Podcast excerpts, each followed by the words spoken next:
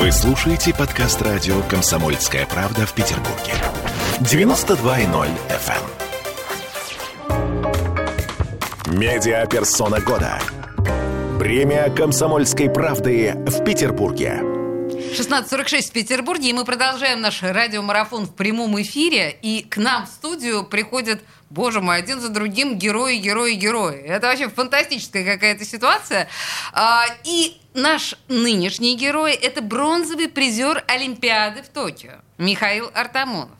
Михаил, здравствуйте. Приветствуем вас. Здравствуйте. Смотрите, у нас есть видеотрансляция, и если вы для всех наших слушателей и зрителей покажете эту тяжеленную медаль, которую мы только что вот так, а, с. Олесей... Да, вот, замечательно, вот, Вот. это, наш, это наша гордость, гордость нашей страны и такой прекрасный человек. А да. мы перед началом э, разговора мы потрогали с Ольгой эту медаль руками. Тяжелая. Она очень тяжелая. Тяжелая и бронзовая, да.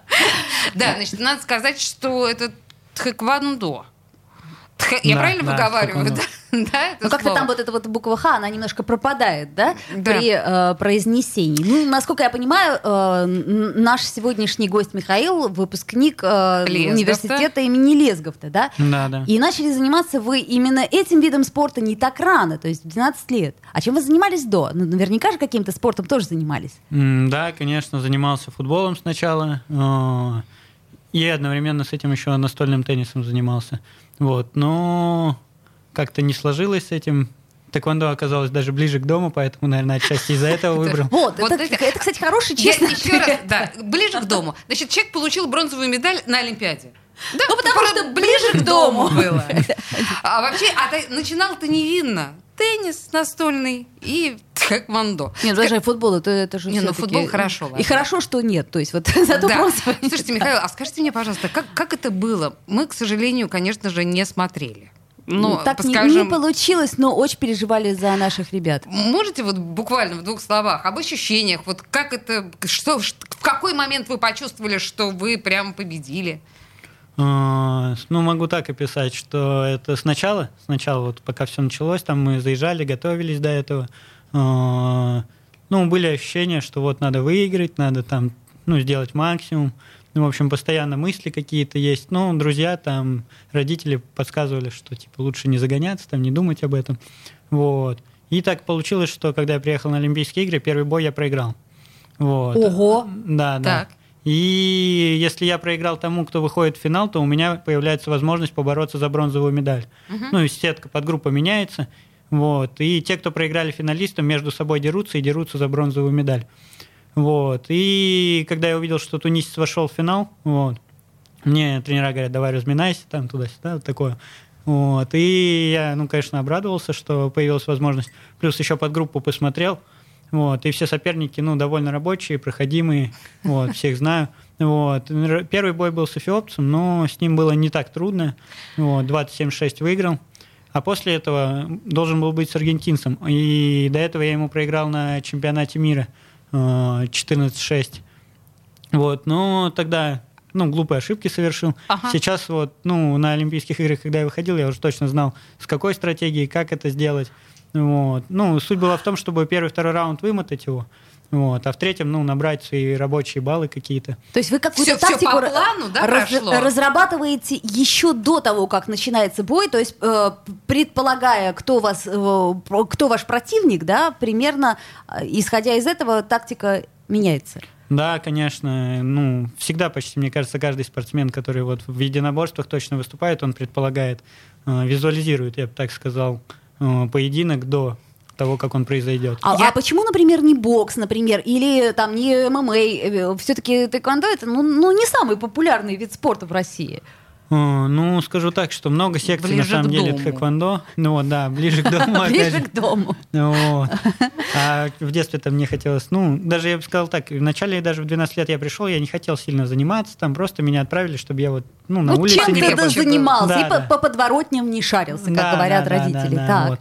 И я как-то так, ну, ходил, так, не думая об этом, просто вот приходил, там что-то поделал, вернулся домой, там, там А на между делом- каком этапе вас втянуло?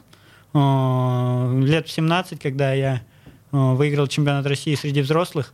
Э, Вот, и... То есть после первого успеха, да, настоящего? Ну да, да, потому что вот в 16 лет, получается, я проиграл э, Россию по юниорам, это 15-17 лет. Мгм. А вот как только мне исполнилось 17, я выиграл чемпионат России среди взрослых.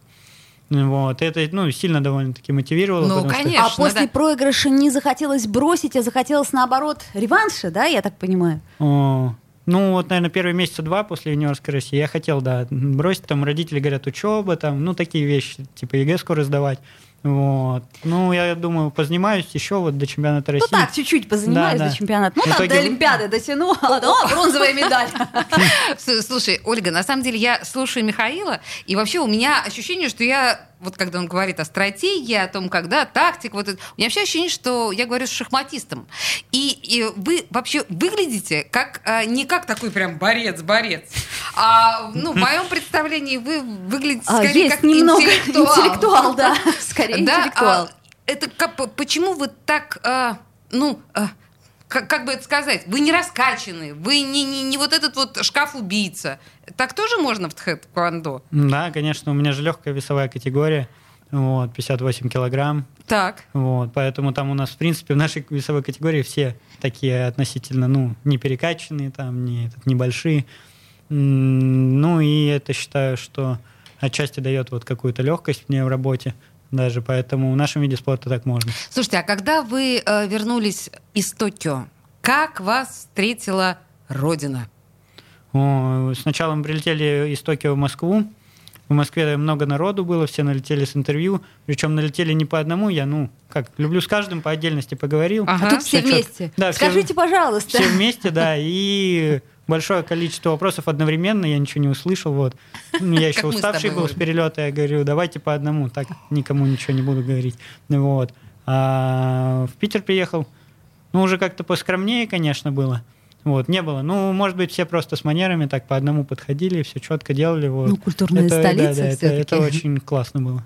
А с точки зрения каких-то там, я не знаю, приятных вещей, Подарков, подарков, цветов. э, денежных Поклонниц. вознаграждений.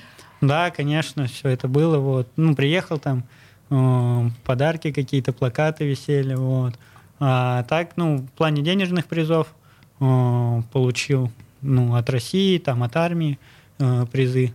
От армии. Да, да, да. Почему от армии? Ну, потому что у нас есть такая тема, что можно от ЦСКА, это как спортивная рота считается, и А. я от них выступаю, Мгм. и там тоже можно получать зарплату, и поэтому это очень удобно.